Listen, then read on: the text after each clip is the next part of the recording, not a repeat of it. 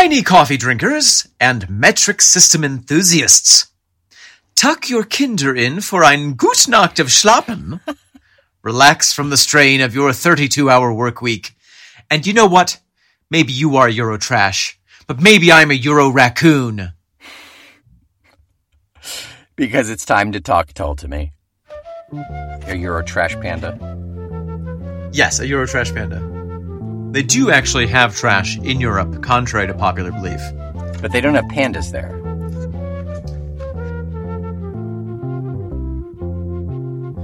Welcome back. I am Omen Thomas Sade. And I am Nick McGill. Together we are the Feckless Moans. And this is Talk Tull to Me.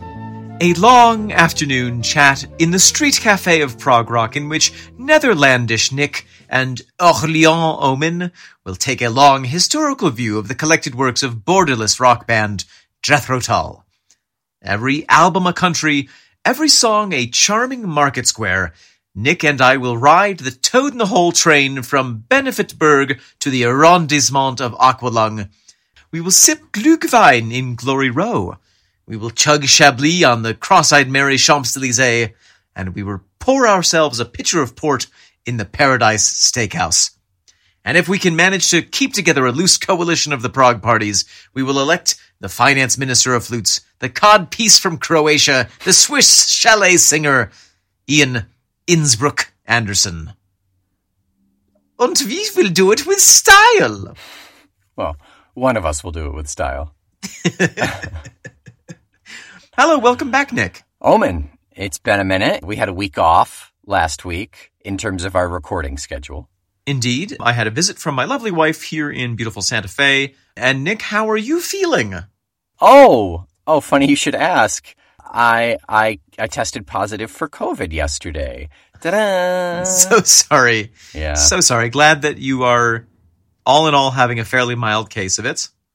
Yeah, yeah. Last night was a bit torturous, and the headache is gone, and that was the worst part. And uh, yeah, not not too bad. All things all things told. And now you are on the road to health.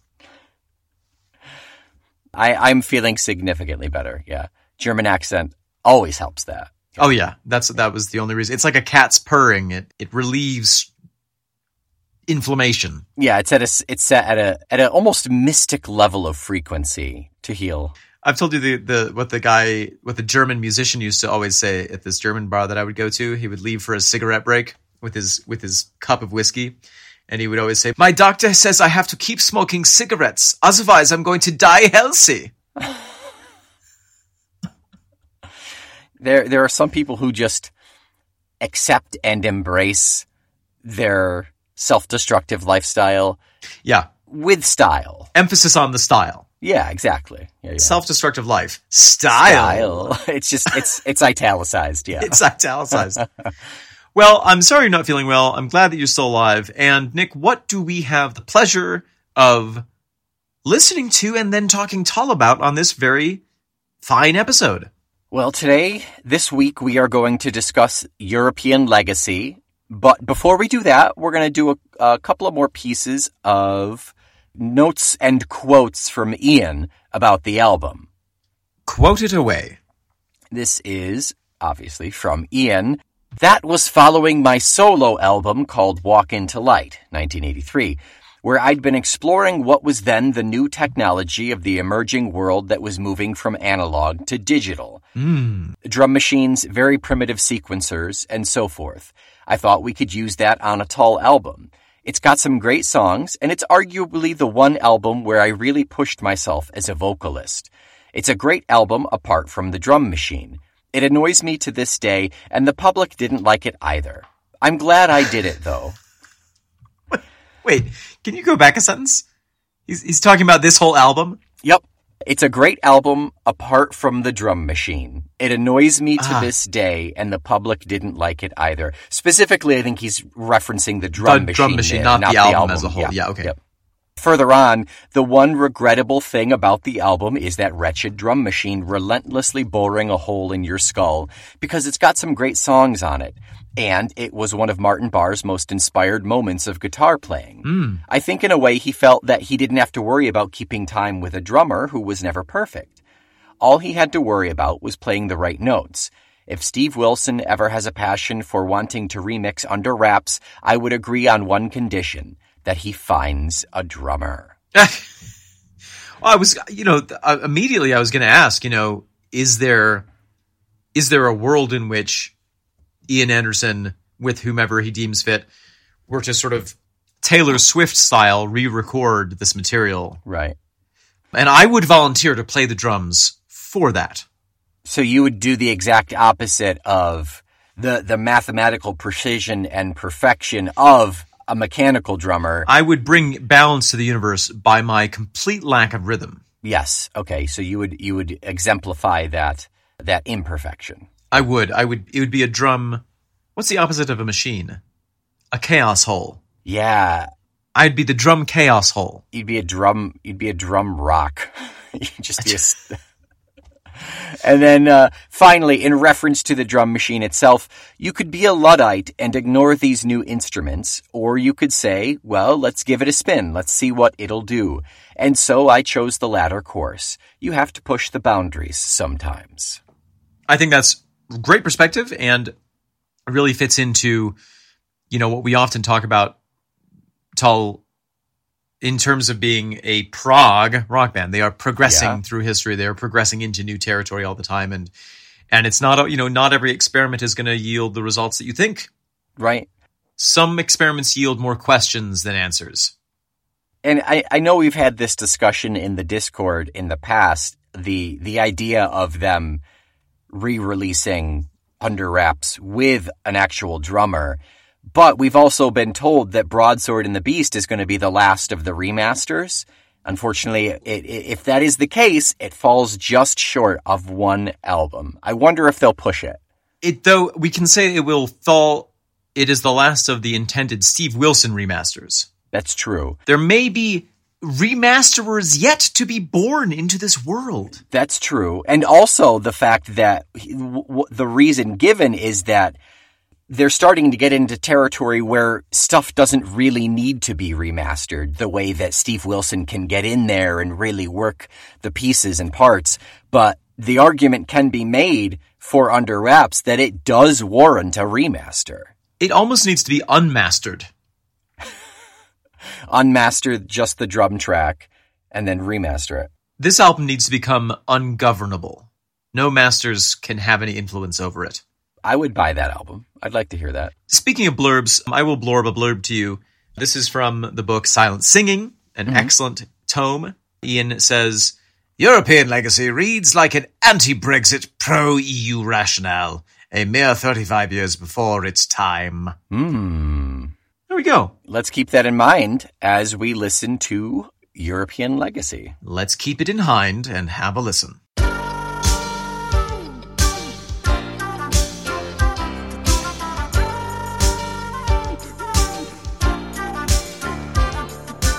Well, Nick, I think that to talk about this song, I'm going to need the assistance of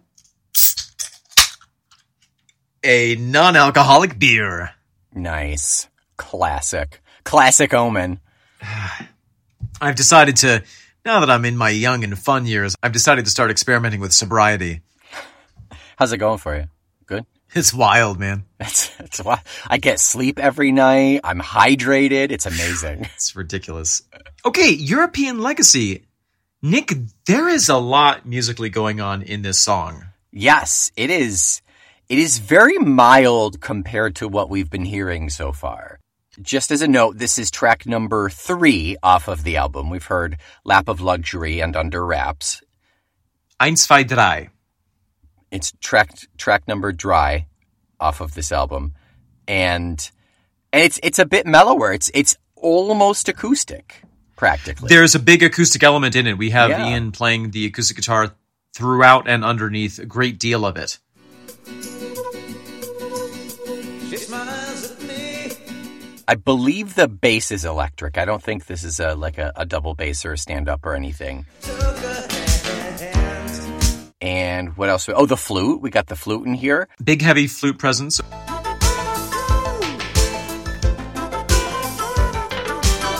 We also have Martin on the electric guitar. I want to talk about the vibe of this song. okay You've said it's mellower. I agree. Yeah. Although there's no lack of exciting synth work in here. It's in here. The synth is in here, but it's it's more subdued. It's like it's pulled back. You know, it's it's not vying to be in the front like the last two were. Same thing with the, the drum machine. Certainly the drum is is a lot more pulled back. I totally agree with you about the drug the drug machine. I totally agree with you about the drum machine. I feel like the synth is is pretty ingrained in this. So that's interesting that we kind of hear that differently.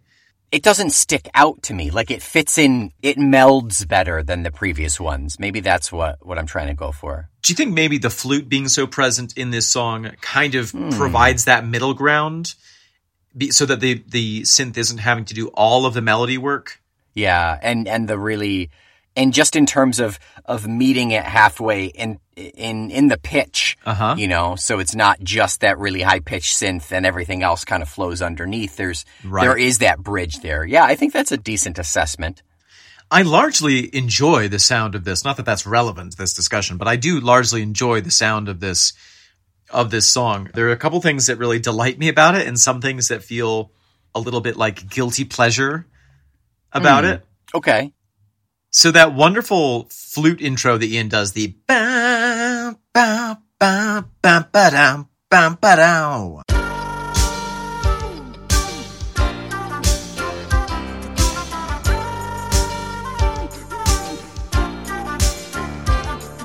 Yeah, it's super trilly. Yes, he's doing Yeah. a lot of flutter tongue on Yep. the flute there. And obviously the drum machine is very thick backing it up. Yep. That intro has a different feeling to it than when the verse starts. There's a really funny kind of break in between that intro and the verse.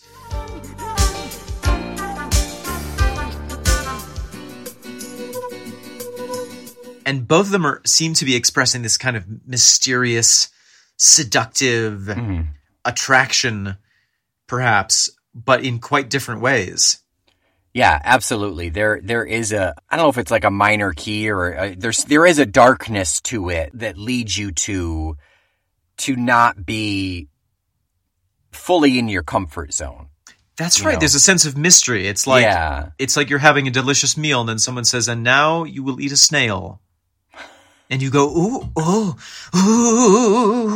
ooh, eat a snail, eat a snail." gonna eat it. Yeah, okay.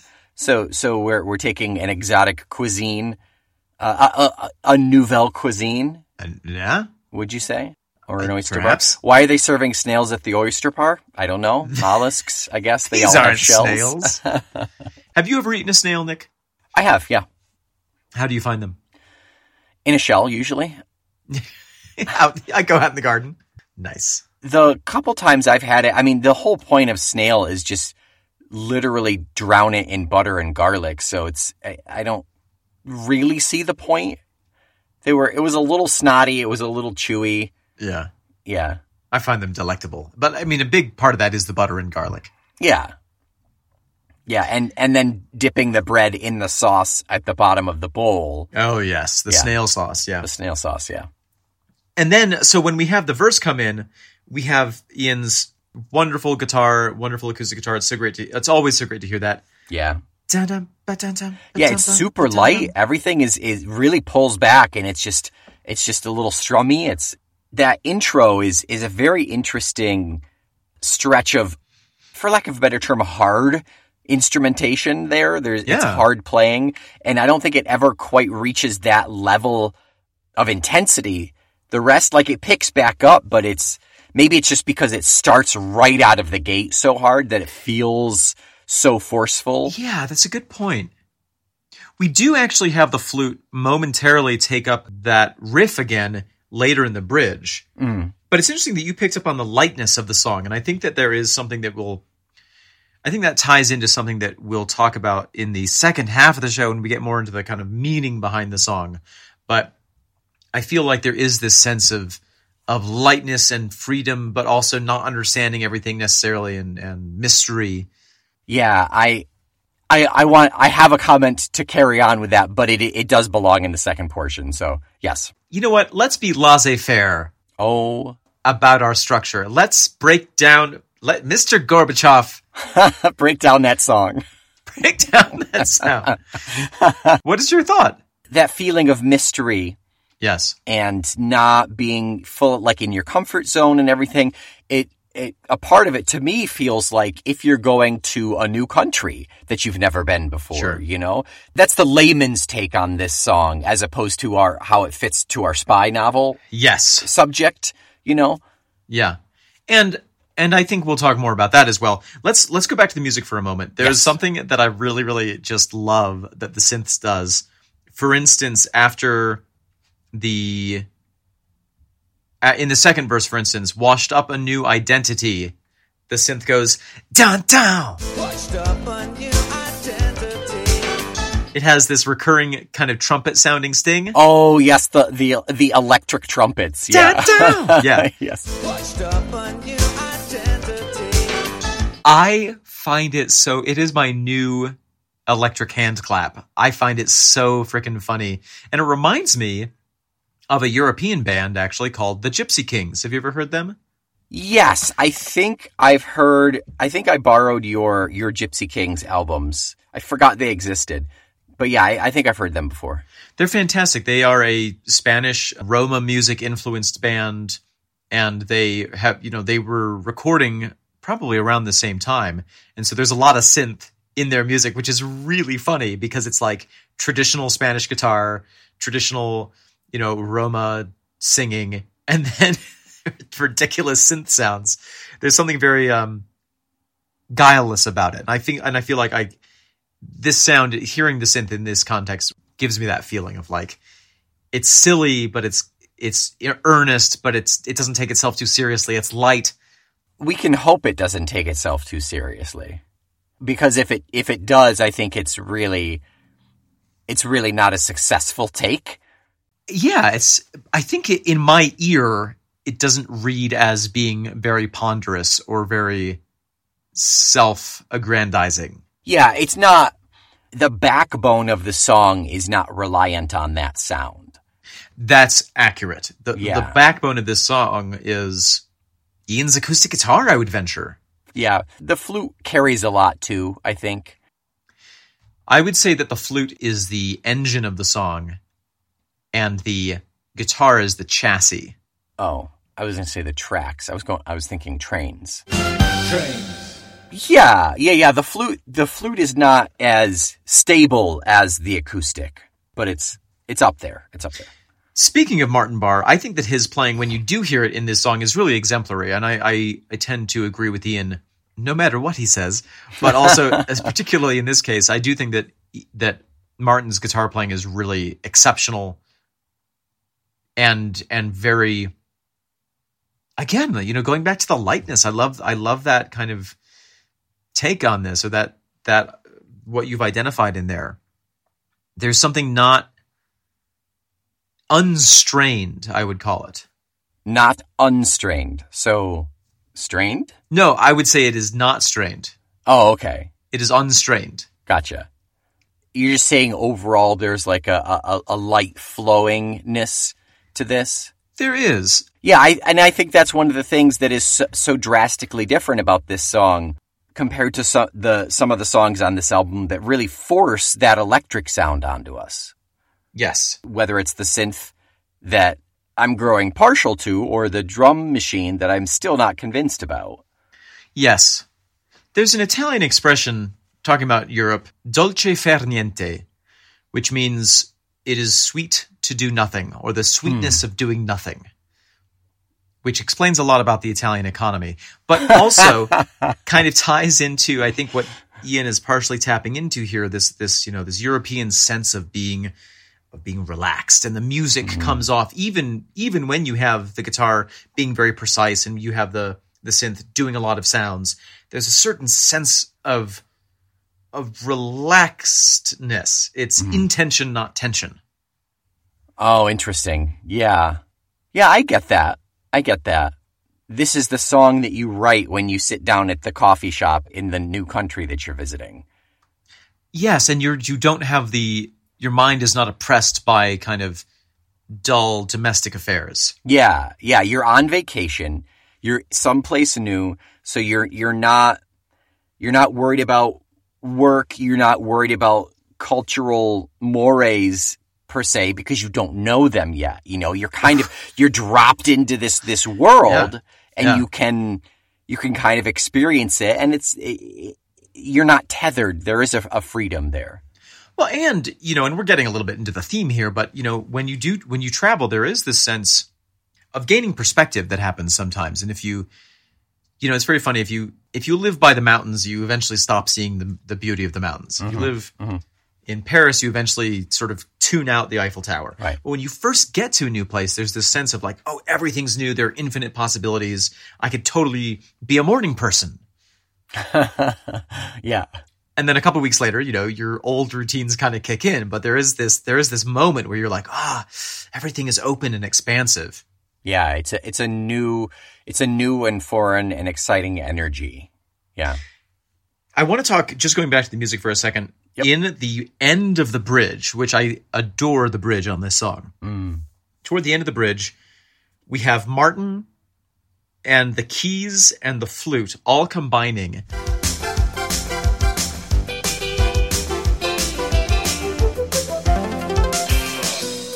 And it gives me this very strong sensation of reminding me, it reminds me heavily of the song Hot Mango Flush. Hmm. Okay, yeah.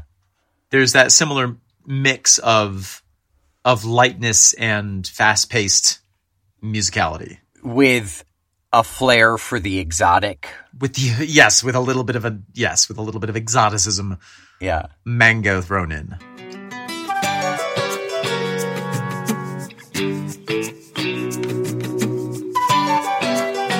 Hot mango flush.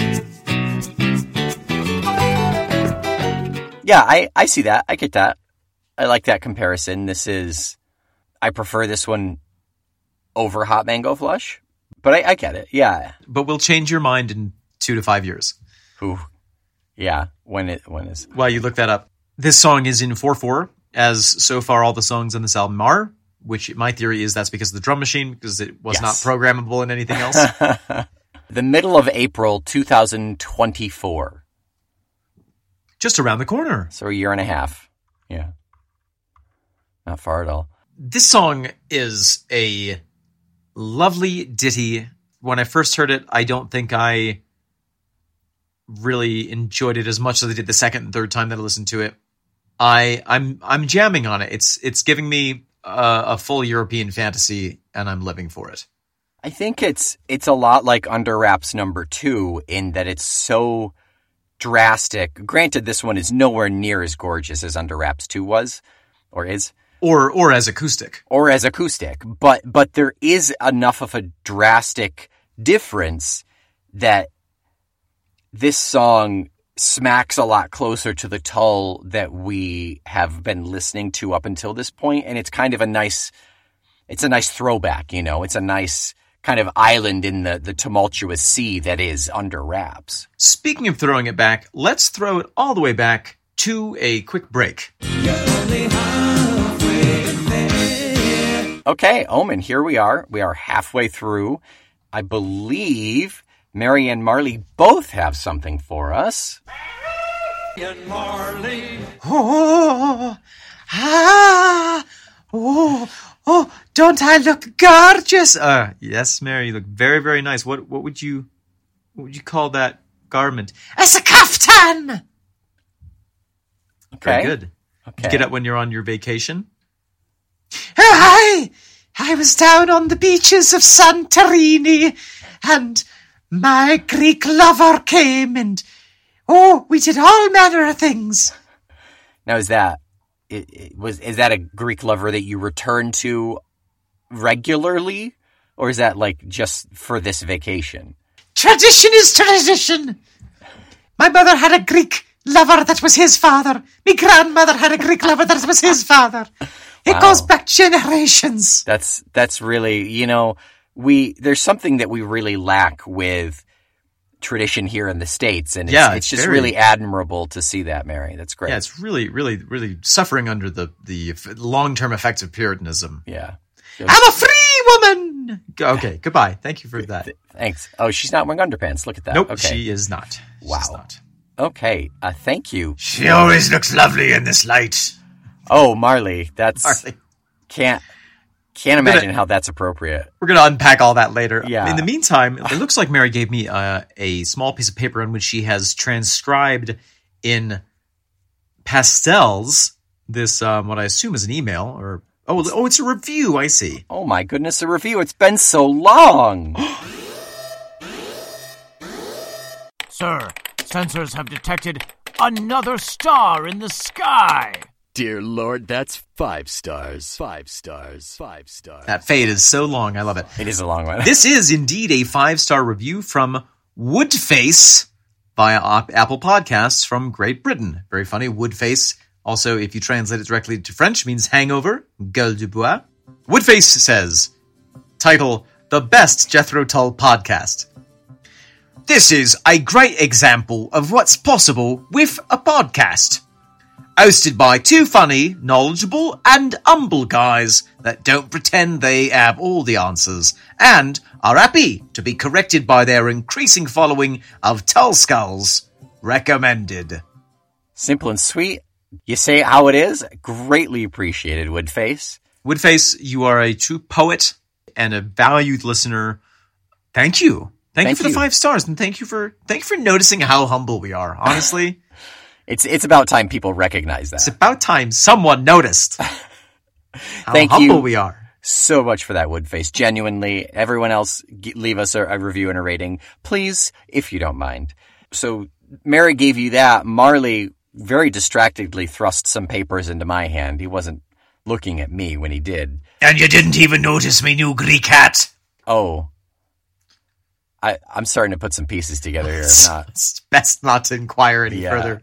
I. I have uh, I have an email though Oh, from goodness. a previous writer inner. Oh, my this gosh. is from our friend of the pod, Jameson. Jameson writes an email entitled "Rhythm in Gold." Hmm. Momes just listened to the Rhythm in Gold episode while walking the dog. Mome-tastic as usual. Wanted to suggest imagining the high class lady in the lyric as metaphor for an actual rhythmic pattern, which Ian, having seen it in a vision, is trying to describe, convey, articulate, demonstrate, etc. to the band, the boys, Oh my. so that they can catch it or pin it down, understand it, and play it, i.e., realize the track.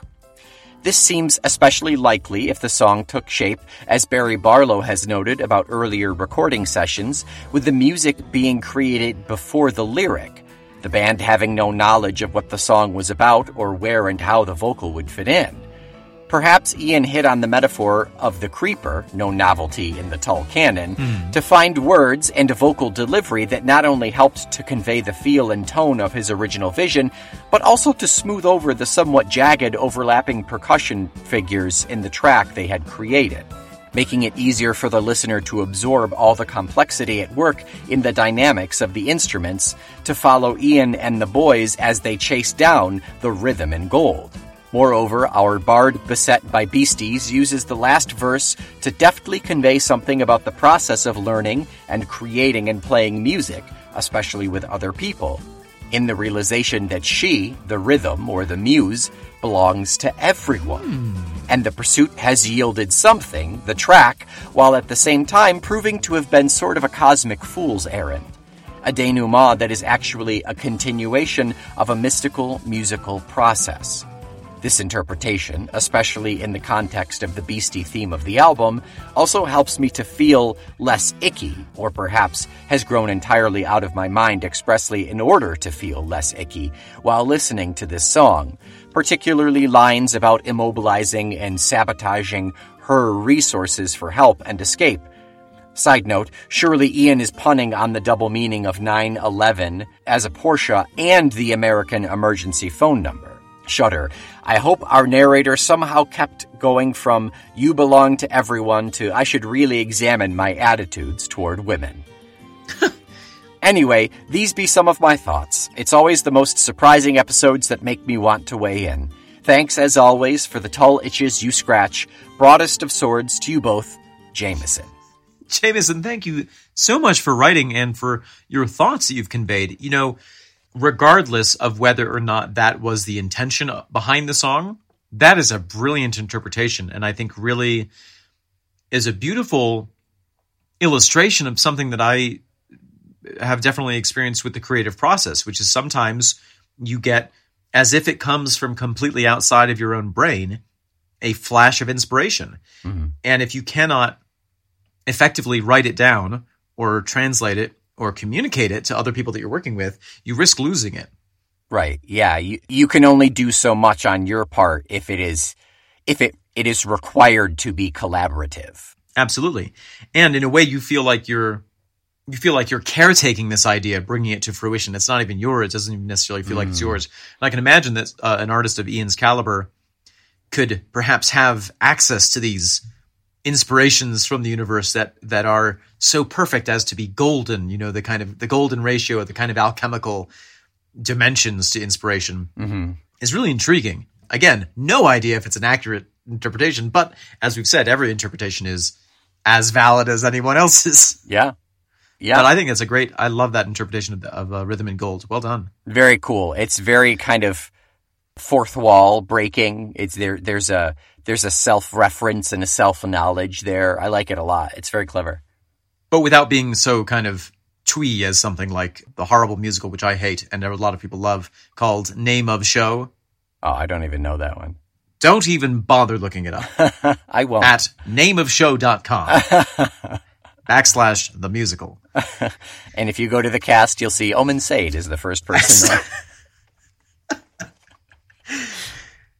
Nick, anything else? that is it for correspondence. I think we can dive back into the episode. All right, I'm going to just have a quick spritz of this rosewater facial toner.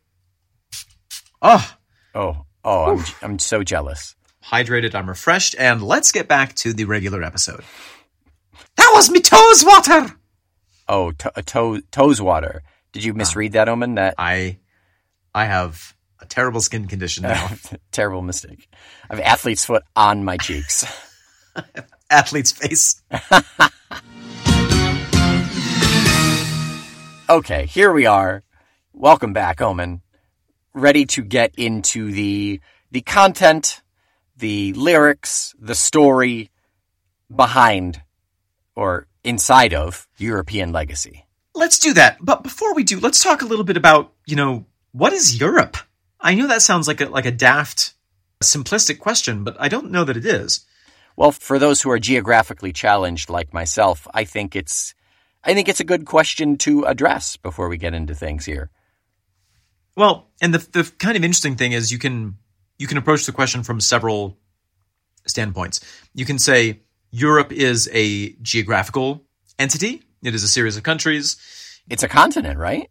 It's one of the continents. You could say it's a continent, yes, but but on the other hand, it's like, well, where is the division in that continent between Asia, Asia Major, Major Asia, and Europe? There's no actual border there. right, yeah, that's true. Yeah. we talk about Western Europe versus Eastern Europe. You you know we have the political definition of Europe. We have the EU, hmm which started after World War II and was was really just I think five countries: Germany, France, Italy, Spain, maybe another one. And then that's expanded, so other countries, you know, it's a trade union.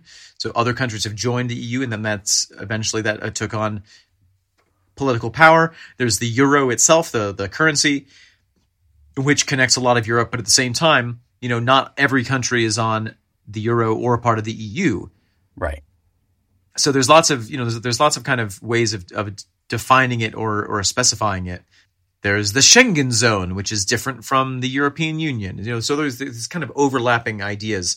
Really, when you get down to it, I think Europe as a concept is not particularly well defined and somewhat vague. Particularly, I think in the states, we kind of blanket term. Oh, oh, it's it's Europe. It's it's European. and that's an important reminder to as we approach this song i think that it's easy as americans to think ah yes england is part of europe or the the british isles are part of europe and geographically you know you, there's a there's a big argument for that politically there is a much less of an argument for it now than there was a couple of years ago. Yeah, right, right.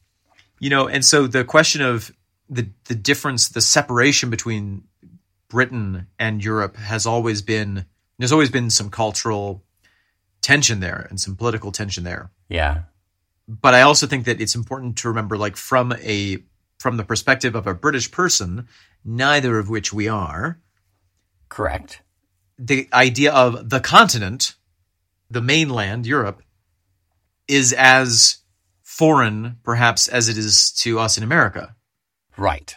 Europe has Europe in air quotes, I suppose. Europe has such a broad footprint that it really encompasses so much more than the the states does, and and therefore has so many more differing cultures. Yes, absolutely. And, you know, and then there are, you know, if you look at what's happening with Ukraine at the moment, you know, you the Ukraine would like to join the European Union. Yeah. because there because there's the there's NATO and there's the protection that that comes along with it. But is Ukraine European? I mean, that's that's a question that's that's that's unanswerable. yeah. Russia would say no. Russia would say niet, but there is an argument to say that Russia is a European country, Right. You know, and then we get into cultural Europeanism. One argument is to say that Europe is the are the countries that were whose culture is primarily affected by the ancient Greek and Roman civilizations. Like Ang- Anglo-Saxon, basically. Yeah, or or or Western in that kind of Yeah. classical sense of of the word. But of course, you know that's not really something you can hang your hat on because there are now people from all kinds of backgrounds who are European. There are you know tons of North Africans who live in France, and there's a lot of racism in France. So you know this question this question of like what is Europe? Oh, it's European is very, I think, it changes to suit the requirements of the speaker often, Sure. Right. the user of the term European. right. But in this case, I think what we are looking at is Europe as opposed to Britain or as opposed to England. So the continent. Okay. So that more exotic land that you, you have to go to the main body of the, the continent. Exactly. Okay. Across the channel. There's a lot of geographical references in this song. Mhm. So that out of the way, what I'm questioning with this song is do we approach it face value or do we try to fit it into the spy novel world? I think let's do the latter first. Let's do the f- the fatter Lurst. Let's do that one. Yeah. It kind of smacks of under wraps in a way that it, it, it kind of feels like, like a honeypot. Like he's falling for the, he's falling for his mark. An intrigue. Yeah, he's, Svetlana is so exotic and from the main continent and he's seducing her, but I think he's falling for her as well. Yes, yes. I'll shoot on sight is kind of the that's the bit that that ties it to the spy world to me. Yeah, right, right. But also this sense that that it maybe is a a pan-European journey that they're on, you know. Nouvelle cuisine or an oyster bar. It's really up to her. Nouvelle cuisine or an oyster bar. It's really up to her. You know, it's sort of like, oh yes, well we'll just go and we'll go to Florence for lunch. Right. There's that sense of freewheelingness. Yeah, and it's it's to maybe it's his his fake identity, you know. He's he's flashing the money. He's he's trying to to make her fall for him. He's trying to Gain her trust. to gain her trust and present himself as someone that clearly wouldn't be a spy. He's making such a big presentation of things, you know. Yeah. Who, who knows? I, that's I mean that's all that's all serious interpretation here, but but it, it it definitely feels like like something is coming to a head at this point. Yeah, it's a it's like the honeymoon phase of a James Bond movie. Yeah, it's going to evolve or devolve and and get more complex as the album goes on. I think that's a good take on it. So now I want to move back to the the more face value interpretation, Okay. which is to me this seems like a the the the lady, the she is Ian's personification of Europe. Yeah. She smiles at me from beyond the eastern seashore. She smiles at me from beyond the eastern seashore. There's this draw to leave England, to leave Scotland, and to go to the continent. Mm-hmm. I mean, I'm reminded of the fact that there was this whole period of time where Ian Anderson was very, very close to moving the entire operations of the band to Switzerland. Yeah, that was Passion Play? Around that time, yeah. Yeah, because that was the Chateau D'Isaster. Yes. Yeah. yeah. So there's this sense I get kind of interpolating from that. My sense is, ah, yes, Europe, where where I'm appreciated and not taxed within an inch of my life. Sure, right.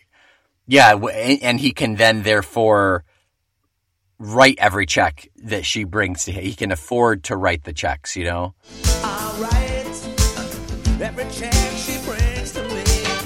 That's a line that I'm quite confused and stuck on. I think it's just a matter of well, I mean, now that you bring up the taxes, that in a way that sounds like like paying your taxes, but also in a sense we we've got the the nouvelle cuisine or, or or an oyster bar. It seems like he's he's willing to pay. He's he's he wants to go and spend his money and enjoy his experience over there. I'll pay any bill she brings to me. Yeah, whether it's for oysters or or a castle or a trip to the Eiffel Tower or whatever, you know, Yes, a castle. a castle. Anything for after dinner? Ice cream? A castle? Can I know it's probably not like standard, but can I get ice cream in the castle? Oh, yes, a, a casfagato. I'll I'll pay extra. I know it's that's probably like yeah. No, no. We'll cover it in espresso as well. Oh, great, perfect. I think that there's I think that we're stumbling against a Britishism here, and I'm not sure on which side we're stumbling. I'll write every check she brings me she brings to me could mean, as you're saying, I'll write I'll sign my name for any bill, Right. what we would call a bill in a restaurant. Check please. Yeah. They bring you the check. Or he's saying I'll cash every check that she offers me if someone if some European tour agency is like, "Hey, we want you to do 10 nights in in Germany." I'll be like, Yeah. "Absolutely. Yeah, I'll Yeah. do that. I'll be on a plane there tomorrow." Or I'll cancel the Swindon Hippodrome.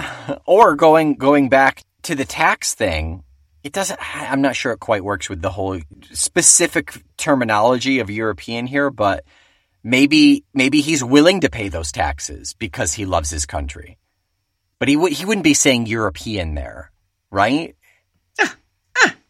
i don't know i don't know Or maybe this is fa- maybe this is his fantasy of becoming a European and therefore having to pay lower taxes. Right. This is his fantasy of the La Dolce Vita. yeah A couple of geographical references. The channel's wide. The channel's wide. Of course, this is a reference to the English Channel, Mm-hmm. which at its thin point is so thin that you can literally see France from Right. the shores of England. We've talked about that on a previous uh, episode. On whiter cliffs, I'm high.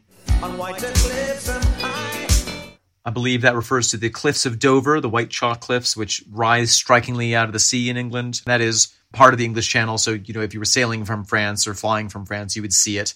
Mhm. And if you were standing on those cliffs, you would be gazing toward France and, and the rest of Europe. okay is there a geographical location known as the highlands or is that just a broader term About the highlands and the islands. I think he's sort of saying, you know, like as the American propagandic song says, from sea to shining sea. mm, I think he's sort of saying the breadth and span of this Sure. of this place. the highlands and the islands There's so much of her Europe to explore. Yeah. Okay. It's a little bit of a a a sexualization of a geographical area. Right. Right. It is. It is allegorical for the naughty bits. It is sexagorical. Mm. And, you know, kind of, there's something funny about Ian's perspective in the second verse. And I think it's only funny because we're Americans. But, you know, as Americans, we always think like, oh, you know, everything in England is so old, everything in Europe is so old. And of course it is. But Ian is saying, ah, yes, here in Europe, round the castle walls, around the highlands and the islands, the faint reminder stands of visitors who took her hands a thousand years ago or so. The faint reminder stands of visitors who took her hands a thousand years ago or so. you know the kind of maybe it's the Romans, maybe it's the the cultures that predated the Romans, but Yeah. it's sort of him sensing that depth of history, and maybe not saying maybe you know logically we're not saying oh everything in England is new, but just that this there's something about this land, this this Europe that's so intriguing that there've been and so fertile for civilization that there have been so many civilizations that have ri- risen and fallen in that area. And to carry on with that, the next lines stranded high and dry by tides, washed up a new identity. Stranded high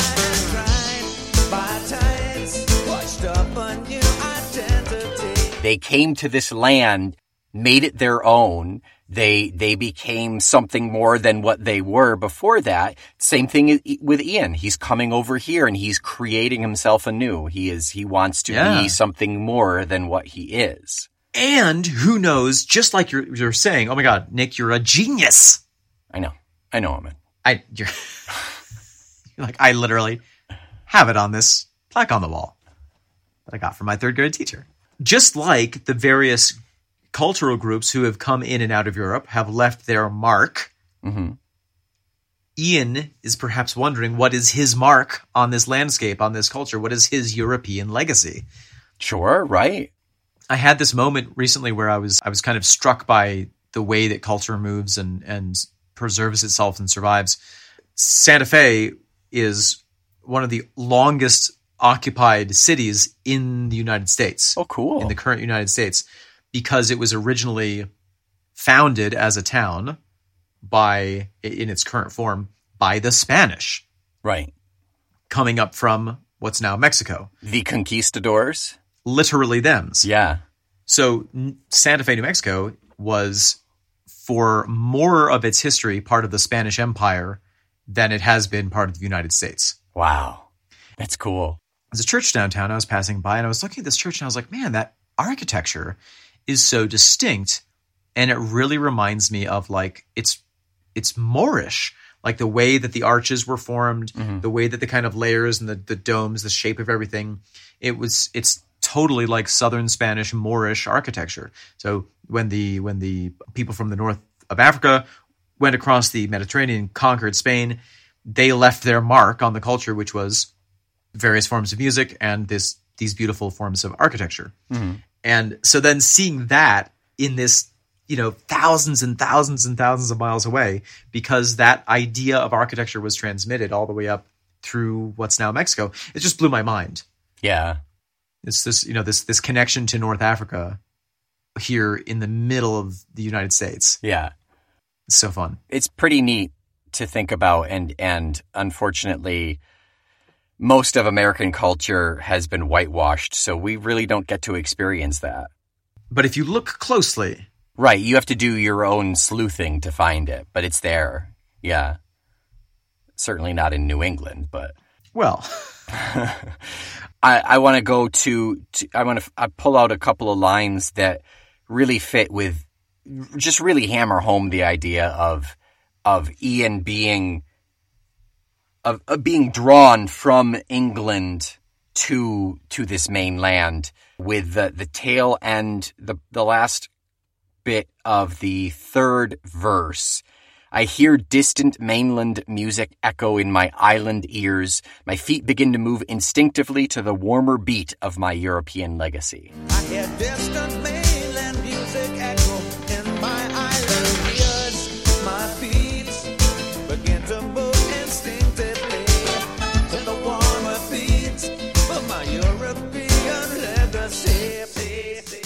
Yes.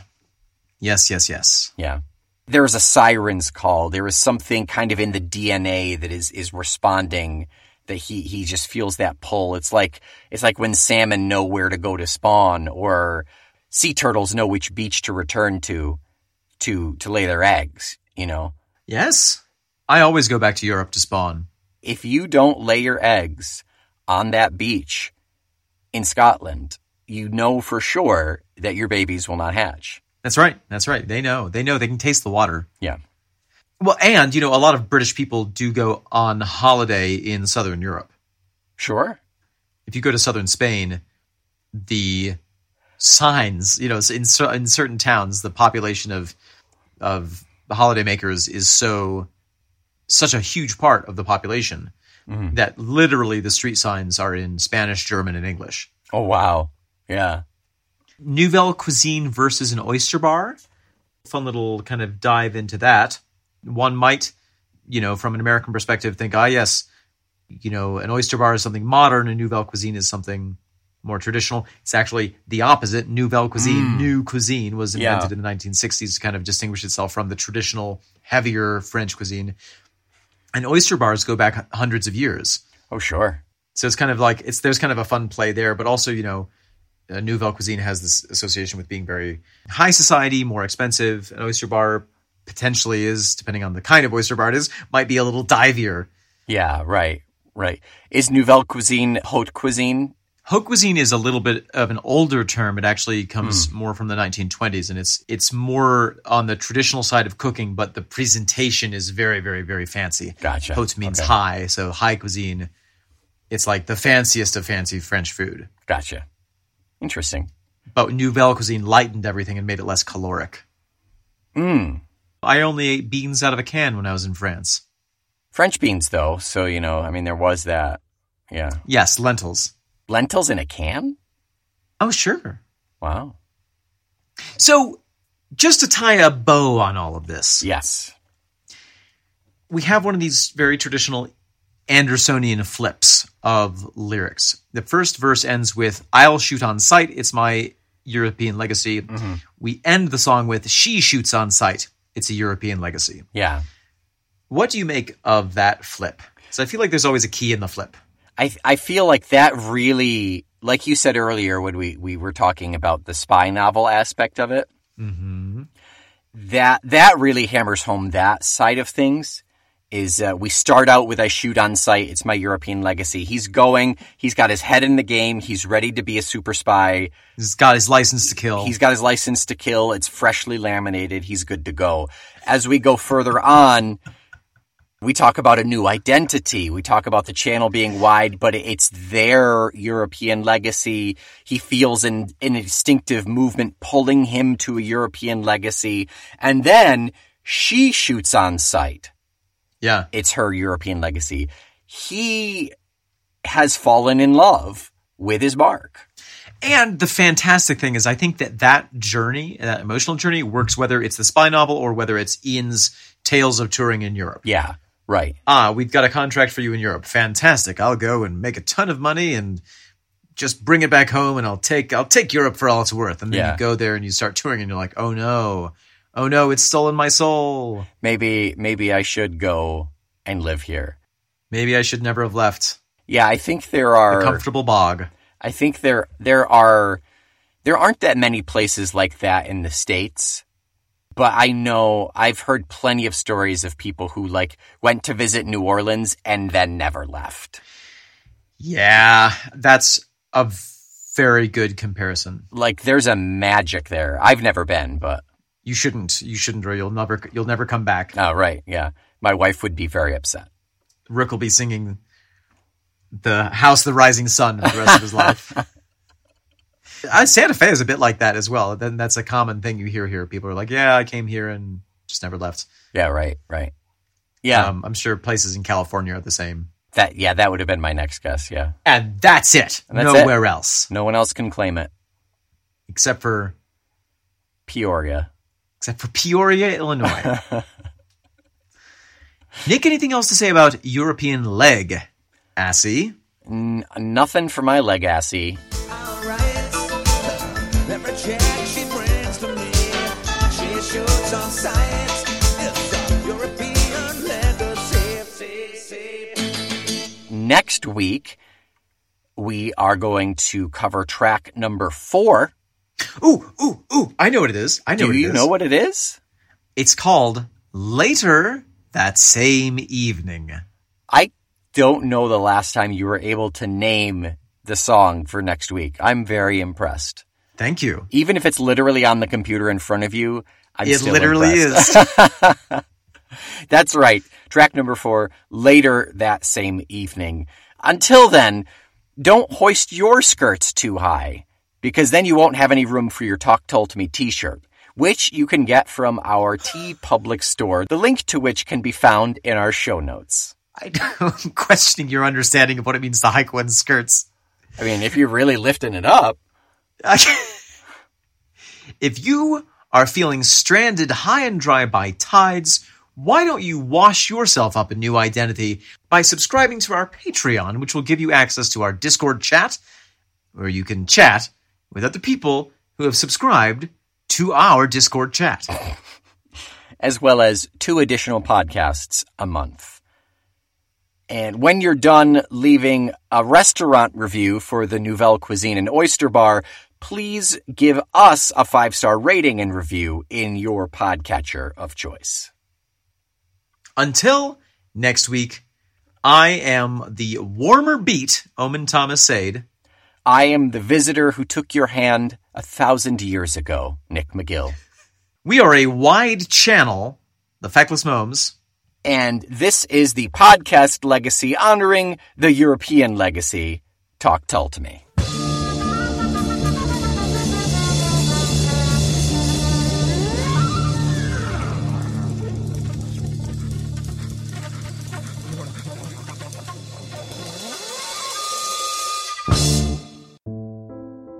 Uh, ah, bonsoir, monsieur.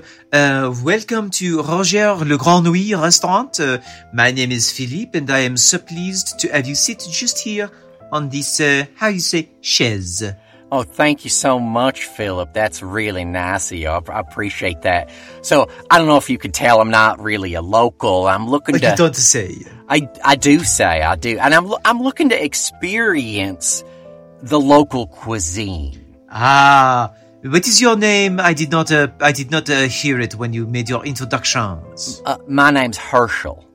Ah, Herschel is, uh, you have come to the right place. Here at Chez Roger Le Grand we are always happy to introduce even the, uh, les idiots américains, as we say, to, uh, the jewels of our French uh, culture. Uh, here is the carte de cuisine. Here you can see the, uh, written out. I assume you can, um, uh, read. Yes, I, I can read. Thank Ah, you. that good. Yes, we also have a picture menu for the people from uh, Louisiana. M- may I have the, the picture? You can have a both. Thank, thank you, thank you. You're very sweet. I'm going to start with some Mountain Dew to begin with, and uh, I see that you've got yourselves a bit of a soup here. It's Blanca de Vio. Ah oui, yes, uh, le blanquette de veau. Uh, let me just sit upon your lap in the traditional French m- method, Oh, oh, and I please do. explain to you that uh, with the blanquette de veau, we take, uh, how you say, a baby cow, a baby cow. Oh, a veal? Yes, baby baby cow, and we murder it straight away. It come out of the mama cow, and chop, it is dead. Oh, that's quick. Oh yes, and then we, it hasn't even come out of the poop hole yet. And then we cut it into very thin slices, and we put it with a beautiful butter, le beurre, and you eat it down, and you feel so good because the murder makes it taste so fresh. Interesting. I didn't expect it to be so graphic. Uh, let, let's see. I'm gonna, I'm gonna go perhaps. Oh, I, I think this looks pretty good. Hmm. I'm, I, I might not pronounce this correctly. Is it Pisseldieri? Ah yes, the pissaladière. Uh, that is a, a, a lovely, wonderful, uh, heartwarming dish from the south of France. And what we do is we make a, a bulle. You say a bulle, a dough, I believe, and we make it very thin. And then slap, slap. We take the fishes, a whack, whack, and we put them on there. And then uh, we cook it. And it is amazing for the breakfast. We always like to have the, the fish for breakfast because it stays with us and so we can put extra anchovies on it and make it a very, very salty you will love.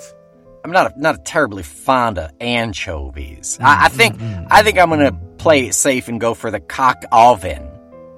Ah, yes, the coq au vin, very good, yes. What we do is we take a, uh, a male rooster, and once he has called 1001 times, we immediately kill him dead. When the very 1001st kikri-di-di-di is still fresh in his throat, we strangle him with our bare hands. You see the feathers on my hands. You see them. Smell my hands. it's Oh, yes. very, ve- uh, it's very, very graphic. I don't really Yes, need to graphic, know how yes, yes. do it. We put the rooster in, we drown him in the wine, we boil it until until we start to faint with hunger, and then we serve it to you, our American friend. O- okay, I think I think I'll just I'll start with the Mountain Dew and maybe a, a a- a- an appetizer of the foie gras. Ah, the foie gras, yes, very good. Uh, you will love to hear how we make this. We take goose, oh, goose, yes, and we staple his legs to the floor so he cannot move. Tack, tack, staple to floor. And then we first feed him podcast after podcast, only the freshest to fatten his brain. And then we cut out his brain and we mush it into a gentle syrup until you can smell it. And the last thing the goose says before it is dead is Parlez-t-elle à moi, c'est un fier membre du réseau audio irresponsable Moms.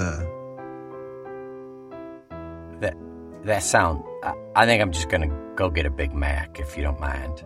It is too late, we've already stapled your feet to the floor. Enjoy your Mountain Dew! Oh no!